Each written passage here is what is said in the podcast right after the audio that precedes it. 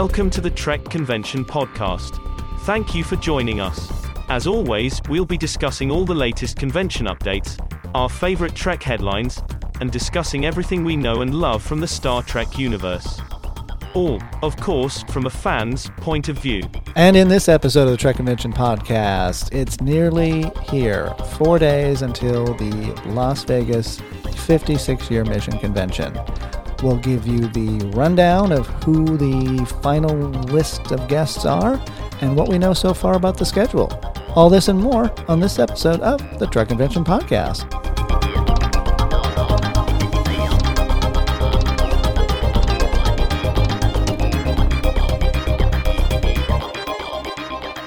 Hey, Jenna, how are you? Bill, I'm good. How are you? Yeah, I guess we're just screaming our names now. Bill. Jenna, Bill, Jenna, Blink. Let's not forget Blink. We love Blink Dashing. Nobody knows who Blink Dashing is. Wait, you've got to explain who Blink is. For those of you listening to this as a podcast, the transcription, that other little tab, links out when Jenna or I speak, and when it's Blink, it says Blink Handsome. Dashing, sorry. I always forget if he's dashing or handsome. He's dashing. Blink Dashing. He would be very upset. He's got an English accent. He is. He's very British. Apparently he wears a men's petite. He asked for a t-shirt, and that's what he wears. So, but yeah, so it's all about the Las Vegas convention. We are literally down to the wire. I literally am packing, like in all earnestness today, making sure everything's washed and cleaned. And just so you know, check with your airline if you're flying in, because they seem to make what's an acceptable size for luggage smaller and smaller and smaller. They're down to like 22 for carry-on, 22 tall, like 14 across, and 9 deep. Just so you know, I happen to just look it up because I want to make sure. I have to bring my smaller bag with me this time, so a lot more stuff to pack in. So as far as the guest list, have you looked at the guest list lately? I haven't. I have. One big name that I think is very exciting and certainly going to go on my photo op list, assuming you can get them, is Melissa Navia from Strange New Worlds. I think she's referred to as a fan favorite. She is a fan favorite. If not, she should be. Yeah. She damn well should be. Yes. Is there no justice in the world? Also, Gwyneth Walsh has joined the list. She's the 132nd guest on the list. She is Beator of the Duras sisters. And who else is new? Somebody else was new. Oh, Celia Rose Gooding, the newest, latest, shiniest, youngest Lieutenant Uhura from Strange New Worlds, which I think is very, very cool that she's able to make it. We had quite a few people drop out. I say quite a few, not nearly as much as last year, but there have been a few dropouts. But let's go back to who's been added, whose name I can't find right now because I am unable to speak and point and look all at the same time. Celia Rose Gooding, Nyota Uhura from Strange New Worlds. She'll be on stage Friday, so very exciting about that. And as far as folks that have dropped off, it looks like there's quite a few from Discovery. I don't know exactly why, but the first one on my list is not from Discovery, but Ethan Phillips is not able to attend. Ronnie Rowe is also not able to attend, and Mary Weissman, all from Discovery, as well as also David Benjamin Tomlinson, who won't be able to make it either, and Shahzad Latif. Wow, it's just like all Discovery people. And then he was just added like 2 weeks ago, and now he's dropped out, is Paul Wesley. He plays the new Kirk in Strange New Worlds. So that's what we know, which is too bad. Anyone on the dropout list that you would have photo-oped with? I would have liked to have seen the new Kirk. Yeah. What was his name again? His name, let me just scroll, is Paul Wesley. Okay. Well, he's dead to me anyway. Dead to me. If he's not Marc Alaimo, he no longer has a pulse. Yeah, what's the deal there? Is Marc Alaimo just not coming to these things anymore? I don't know. Is he too old? It's not a nice thing to say. Well, he is pretty old. Yeah, I'm older than he is. No, I'm just kidding. I don't know. You would have to call his agent or him. Just call him. Pick him up. I'm sure you guys I'll are. Call him up. Yeah, you can probably just text him. You guys are close, right? But yeah, so that's what we have for that. There isn't a schedule per se. There was an article in Trek Movie site, which you read as well, yes. Yeah. Sorry to wake you, by the way. Sorry. That was a big yawn. Yeah. Good job. So yeah, there was a really good article going through a lot of the details of well, start at the beginning. It's an interview with Gary Berman, who's one of the owners of Creation Entertainment, and it's a good article that goes into a lot of the details. They do point out that their tickets are nearly sold out. Speaking of which, I don't know if I mentioned earlier, but tickets are no longer available on the site. And I don't know if they have a phone number for it, but they do say that there will be a limited number of tickets at the event. So it sounds like it's sort of an in-person purchase opportunity. One of the things that Mr. Berman, I can't call people by their first name if I don't know them, but Gary Berman mentioned is that Bally's is smaller than Rio as far as their event space. So I think normally they have a lot more general admission tickets and things like that that they can, you know, yeah, a lot more rows. And they're saying they don't have that here. He also pointed out that was one of the things, because the interviewer had said, well, can't you just add more seats and sell more tickets? And he's like, well, we don't sell tickets if we don't have seats. And he mentions that was one of the issues they had with CBS as far as the licensing, which is one of the reasons they are not licensed, which may also explain the sort of bizarre pricing model for the licensed convention that we talked about early in the year. I know next year it's in Seattle. I forget where it was this year. But remember we talked about it. They seemed really expensive, and like even if you have a seat, you may not actually have a seat. And right, it was a little odd, which is why for myself, if I buy a ticket and it's that expensive, I want to make sure I actually have a seat. So Creation apparently does it the way I would prefer, which is if I buy a seat, I've got a seat. If I paid for it and I never actually sit in it, I don't want them selling it to somebody else. But they did say that the space is smaller, and they also pointed out that the question from the interviewer was, will Rio be renovated in time for next year's convention? Because I guess the plan is to go back to Rio because it's being gussied up. I had heard a number of stories about Rio, including it had been sold. It was being demolished for another sports arena. But apparently, I don't know if it's been sold or not, but whoever owns it, they're renovating, whether it's still Caesars or whether it's somebody else. They're renovating it and making it new, which was, I think, when we spoke, that was one of my biggest concerns about Rio, is that it was just kind of out of date. The rooms were okay. The space was nice and big, but the experience as far as like food and entertainment, you know, they have the one or two bars, and they have like, I think you can count about five restaurants. So it was a little. It needed to be refreshed, which sounds like what they're doing with it. But I thought that was interesting, to going back to the Rio. You were, how many years did you go to Vegas? Was it? I forget. I know we went once, but it might have been twice. No, just once. Just once? Okay. Must have been the San Francisco one I think we went to twice. Yeah, because there was one at the hotel in Union Square, and then there was one out by the airport in San Francisco. Yeah. Anyway, I'm just babbling now, and I've lost my train of thought. But it sounds like we're going to the Rio, but not this year, and maybe not next year if they don't finish the renovations in time. But I thought it was interesting that the space is smaller at Bally's, because I never did get into that space when I was there sort of reconnoitering. Reconnoitering. That's a big word.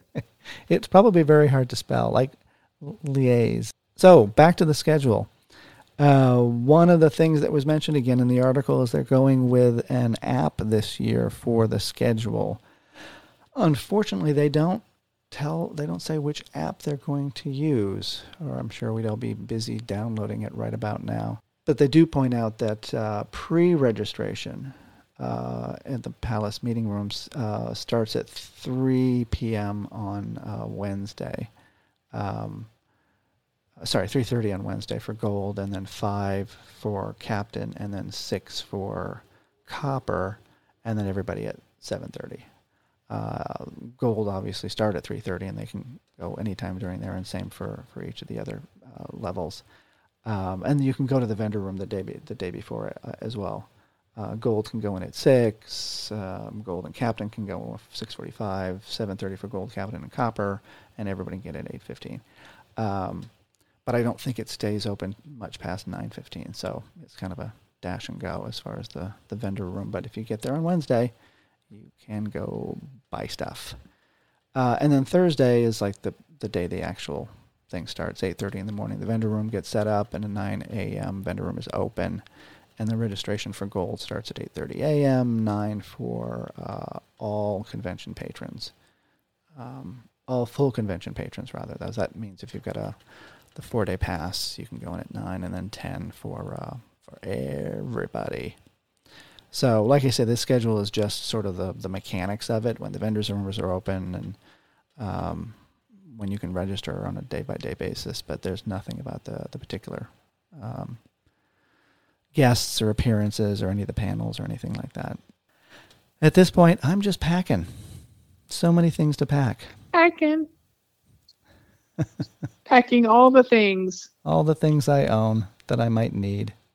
Bearing in mind, I think we mentioned last time, there is a CVS like downstairs from Bally's, like just up the street.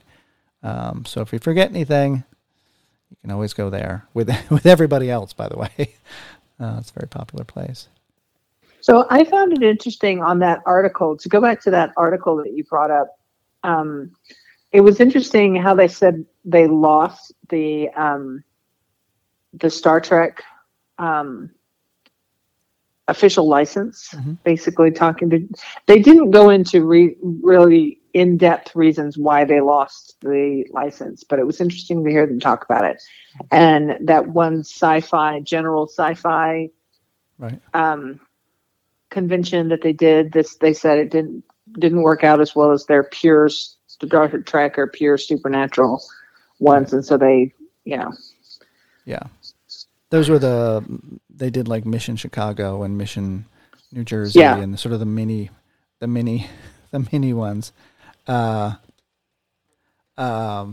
which again I was intrigued by because I thought, oh, okay, this will mean maybe there's more Star Trek. There'll still be Las Vegas, but if you live, in one of those cities and you're like, either I want to go get more Star Trek or I don't want to go to Las Vegas, you had an opportunity to sort of go to a little mini or con. But it sounds like... But apparently they didn't work. Yeah, and COVID didn't help because they were supposed to be scattered over that year. And half of them got canceled anyway, and it sounds like people just didn't go to the other one. So, which is fine because, I don't mind...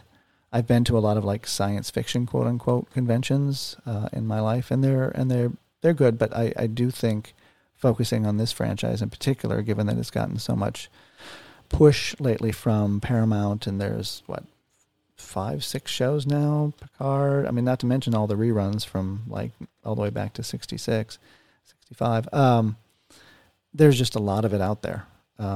He did point out, I think too, also in the article that the connections to the original series are getting like weaker and weaker as far as the number of people you can have on stage, because they mentioned they had somebody who had worked for Roddenberry who had been on the show as part of the production team, and those connections are starting to fall away. And as we know from the recent passing of Nichelle Nichols, the number of performers, actors that were on the show are also getting to be a little less so.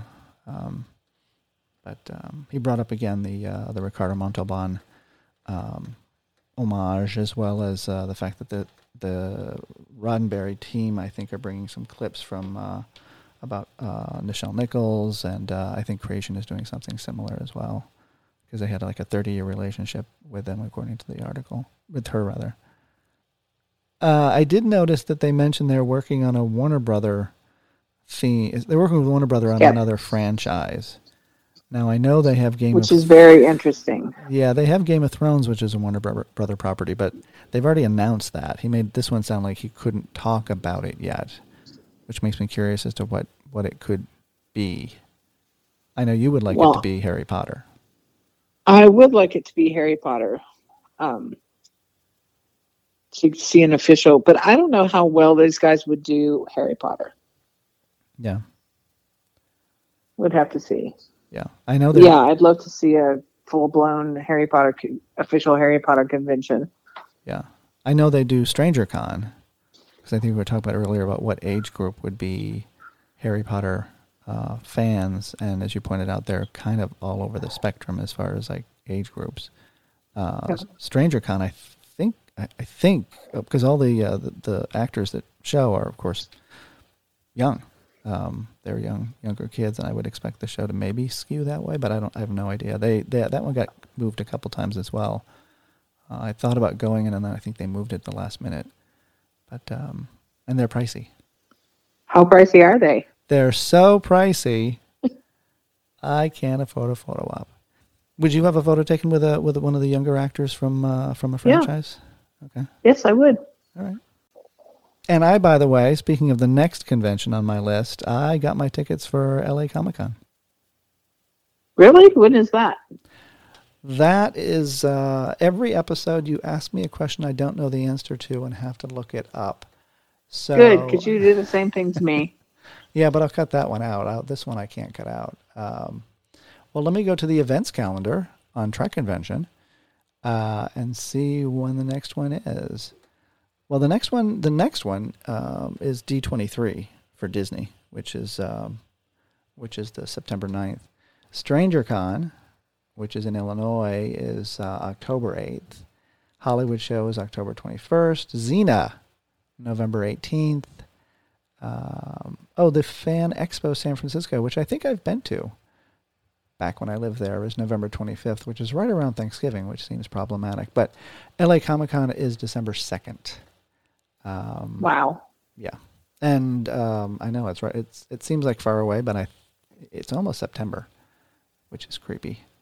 And the Game of Thrones convention that Creation talked about is December 9th. And the LA Stranger Con is December 17th. So, and after that, I haven't seen anything. There might be, the Star Trek Mission Seattle is in May of next year. That's the one that's officially sanctioned by CBS and Paramount.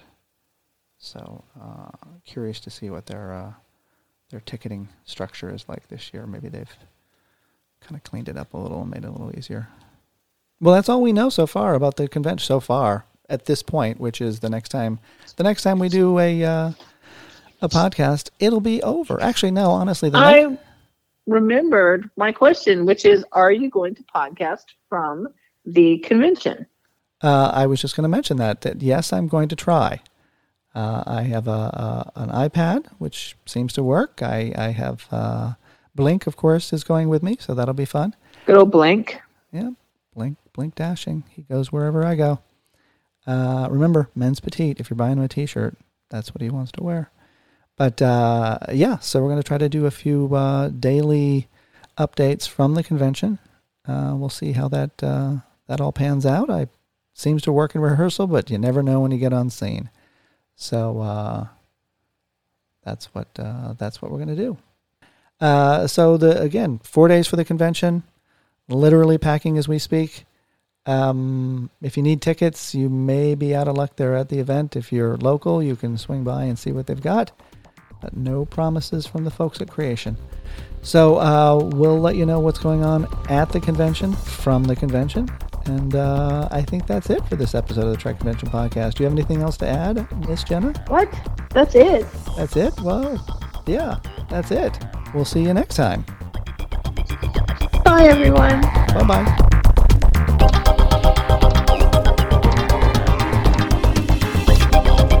Are you enjoying the Trek Convention podcast? Why not follow us on Facebook, Twitter, and Instagram? Just look for Trek Convention. And for convention updates, convention photos, and merchandise, head to trekconvention.com. I'm Blink Dashing, thanks for listening, and we'll see you in Las Vegas.